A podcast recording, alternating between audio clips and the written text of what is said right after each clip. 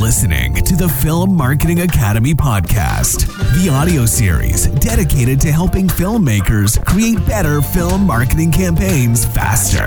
Join your host, Pascal Fintoni, for what promises to be an exciting and intriguing voyage of discovery filled with advice, stories, and film marketing ideas. Thank you for tuning in. And now, on with today's episode of the Film Marketing Academy podcast.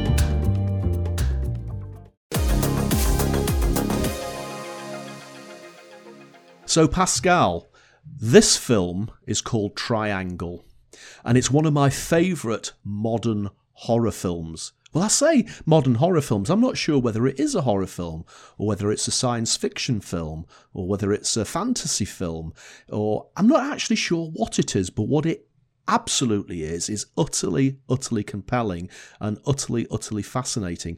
And it actually has a plot which makes you want to go away and do research after you've watched it to try and work out what on earth is going on. Now, I think that when we get into the discussion about this film, and particularly the marketing, I think we'll come to the conclusion that the marketing for this film let it down.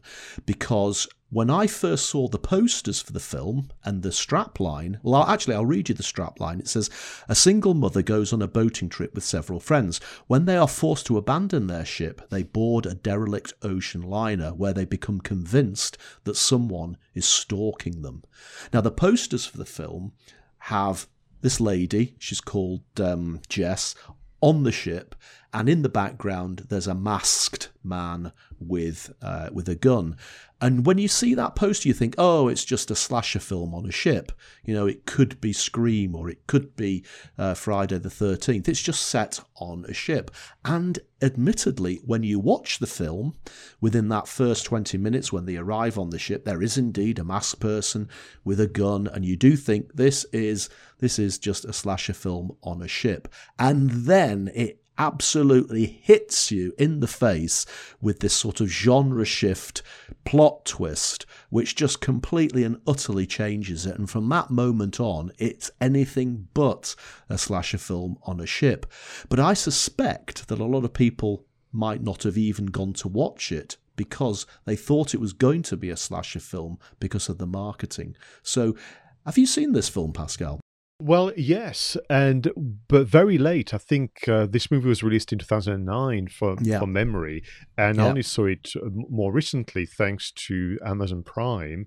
Mm. But we're mm. going to talk about the marketing in a moment because I think it had a role to play in me missing it. I mean, I would say 2009. I was suddenly very very attentive to what was being released. Uh, I was watching an enormous amount of uh, films to learn actually about film production and this one, I just missed it, which is strange because the director and the writer Christopher Smith um, is known to me because he did the really great uh, horror thriller called Creep. I don't know if you've seen that one mm, of his. Mm. Uh, Severance, which is so good, like proper dark, dark humor. Black Death, obviously, with, with Sean Bean, Detour, and more recently, because of lockdown, once again, our consumption has gone through the roof.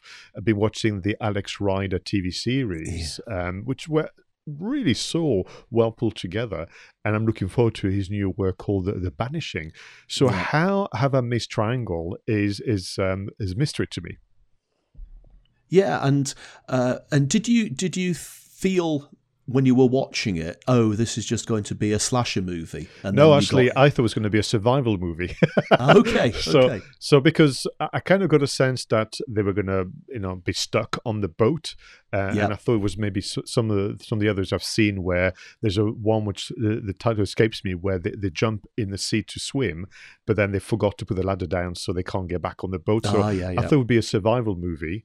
Then I thought it was going to be a slasher movie. Then when I got it, I got so excited. I mean, I was literally almost saying this is amazing, this is amazing, because I'm also, which I think hints to what we're going to discuss in a moment, I'm also a huge, huge fan of Greek and Roman mythology. Mm, when I was a kid, mm. uh, we used to go to the library. People don't know what that is anymore, but you know, we used to go to the library, and I used to get all the books and read the Greek and Roman mythology from cover to cover, and I kind of knew a bit about the um, the story that had been used.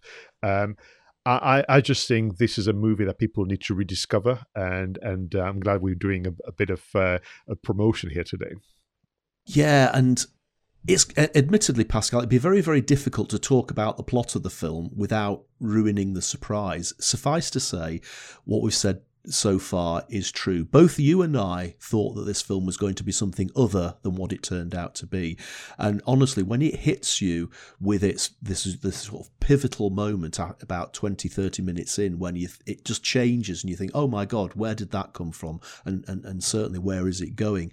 It is it really does make you sit up and think. And since then, you know, I've gone on to Google, I've googled the film and people have written, you know, theses about this film yeah. and and the paradoxes and you know as a as a film producer and director yourself there are some of the film uh, cinematography and and some of the framing of the shots in this film are remarkable um, and I, again I can't give away the plot but it, it, because it it uh, it, has a time travel element in it as well. The way that they suggest the passage of time by framing different characters in different ways is absolutely fascinating. Before you even get into all the the sort of the backdrop of the Greek legends and, and, and all of that sort of thing, and and that's another rabbit hole you can go down. Just just going back and looking at the the Greek legend upon which this is based. I think you're right. We need to compliment Christopher Smith and his uh, obviously team around design, the design of uh, obviously the different environment. If you're into that kind of things, I would encourage people to watch for the horizontal lines and how they're being used. Yeah. But if you don't yeah. care, just watch the film and enjoy it nonetheless. But but also, you're right. You know, this would have been scripted superbly. I think that had to be storyboarded to perfection because otherwise you would get confused, even just as a producer storyteller. Because typically films are rarely shot in the you know chronological order, so you end up having to do scene 10 first, then move on to scene one, then go back to scene 24. Um, but I would say that your kind of uh, question about is this a horror film? I think it is because what is happening to the lead character is truly horrible if you think yeah. about it, what is happening to her uh, once you understand um, to that to the very last frame, once you understand what is happening to her, this is this is kind of chilling, uh, truthfully and there are some moments in in the in the movie where something is revealed where literally you are just completely gobsmacked. And it's not shocking it's not using the tricks of you know the music changing and suddenly there's like this striking the piano chord whatever. It just the camera just moves and reveals something and you just mm-hmm. go oh my god this is horrible. Yeah I, I, absolutely. And and and it's not particularly gory. I mean, in fairness, there's, there's, quite a lot of blood in the bits where where you again you're thinking, oh, this is a slasher film, um, but mainly it's just the concept of what's being done to this this Jess character, played fantastically by Melissa George, I have to say. She acts her socks off in this film, and and you know the mental trauma that she's going through is just as you say, really quite scary to think about. Um, so, absolute, you know, kudos to this actress. And, and again, it, this film seems to have been missed by so many people, and she obviously got missed by all the different awards ceremonies at the time, which is a real shame because I think this is an incredible performance. And that's, I think, what we need to get into. So we know that this was an Anglo Australian production, which is great. Yep. You know, so you had uh, support from the UK Film Council, and I think the equivalent would be Screen Australia, and then other kind of indie uh, production companies. And and I think you know what you're now saying is bravo to the filmmakers, but then we need to challenge the distributors and the financiers to say, really, you know, when you create something as good as Triangle, you've got to continue the effort and put the the kind of uh, marketing machine into kind of overdrive. And I think what was what happened was just they did, did the the essentials. They just did the what was expected of them, and that wasn't sufficient. That wasn't actually in line with how brilliant the film is. Yeah, and uh, I know again. I come back to some of the marketing materials. Um, you know, and I've got them on the screen here, Pascal, and so many of them just focus on the masked man, and you just think, oh, this is this is this is just going to be a slasher movie. I mean, some of them tease a little bit. One of them says it will twist you and terrify you over and over and over, which is mm-hmm. quite an interesting hint at what what's going. Um, some of the posters actually. Sh- actually have splits in the screen which suggest some of the recurring themes that happen within the film. But on the whole, you know, it's it's just it's just a bit of a mediocre marketing campaign. And and you're absolutely right. think why make such an incredibly deep, detailed film? Why shoot it so incredibly well? Why squeeze such an incredible performance of your leading lady and then almost completely you know let let let it go out there with it, without any decent promotion I, I just don't get it maybe they ran out of money but i don't know but it's just uh, it's just a, a, real shame again if this this is a bit at, at, at other hands of the um of the filmmakers. So Christopher Smith, you know, Melissa George. Also, of course, they had Liam Hemsworth and uh, Michael Dorman, you know, and, and, a few other actors. They all kind of worked their socks off. But then the product is finished. They move on. And this is now taken over by the distributors and the marketers. And yes, this was presented at the um, London Fright Fest, which is great. Yes, it has some limited theatrical release, but then you know, it's just didn't really given the um, the push. I think there was too many distributors kind of passing on almost like a, this like a hot potatoes because ultimately we're not the only one agreeing with that. Um, this movie had thumbs up from Rotten Tomatoes, from Time Out, from Empire Magazine. You had um, people, the uh, film critics in The Guardian saying, you know, this will leave you suitably shaken. Uh, this is a smart, interestingly constructed, scary movie, creating real some real shivers. So others did agree with, with our conclusion, Roger. And it just essentially is for us, you know, the lesson which is the the work in crafting the content is is not the end. You've got to then allow enough energy, enough time and resources, budget. You're right, Roger, to then market the content. Otherwise, you're going to have to rely on people like you and I to kind of give it a shout out. Nearly twelve years later.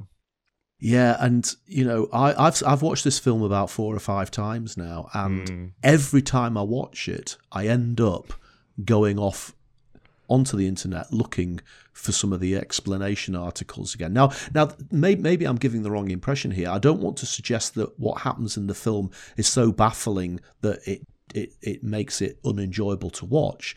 It's incredibly enjoyable to watch, but it is it is quite a, a, mind blowing concept, and I, I I almost wanted to go a bit dig a little bit deep. You know, you have to understand um, the, the Greek legend upon which the film is based. Now, they do explain it in the film if you listen, mm-hmm. uh, but if you want to go into it in a little bit more detail, you know, there's so much material out there, uh, and and the concept of the of the uh, trauma that Jess is going through. Now, as I say, people have written theses about it. Now, it's interesting.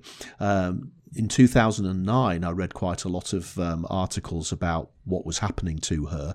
And at the time, I thought, wow, this is a little bit too complicated. And I think as the time's gone by, people have written more and more articles. And actually, what's happening to her is, is not as complicated, perhaps, as some of the people thought right at the start. And, and the clue the clues are all over the screen. The name of the film, Triangle, is a clue in itself. Now, it's actually the name of the boat that they start off sailing on, but Triangle itself is a massive clue to what's going on. And they always do thing, say that things come in threes. And I'm not going to say anything else apart from that. Things come in threes. Please watch this film if you've never seen it before.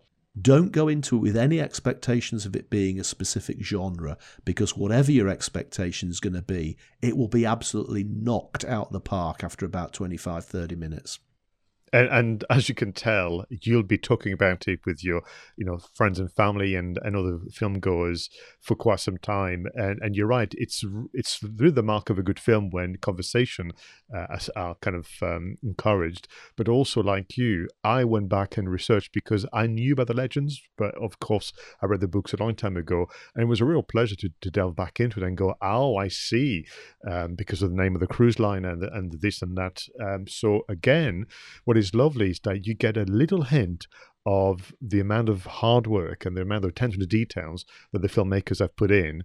And I think it's lovely to be part of this complicity for a bit as well. Absolutely. Yeah. So ab- top, top, top range film, top range film, 10 out of 10, five star, whatever you want to call it. Excellent. Well, this is probably the first time that you know I've gotten so excited about a film that's perhaps not as well known as you know some of the selections we've done in the past, but this is well deserved. And it's only ten years old as opposed to thirty-five years as well. Absolutely. This was episode 33 of Two Geeks and a Marketing Podcast. Thank you so much for watching and listening. Please leave your comments, suggestions and reflections for future episodes in the usual places. I was Pascal Fintoni and he was Roger Edwards. Until the next one, please go out there and make sure your marketing is done right.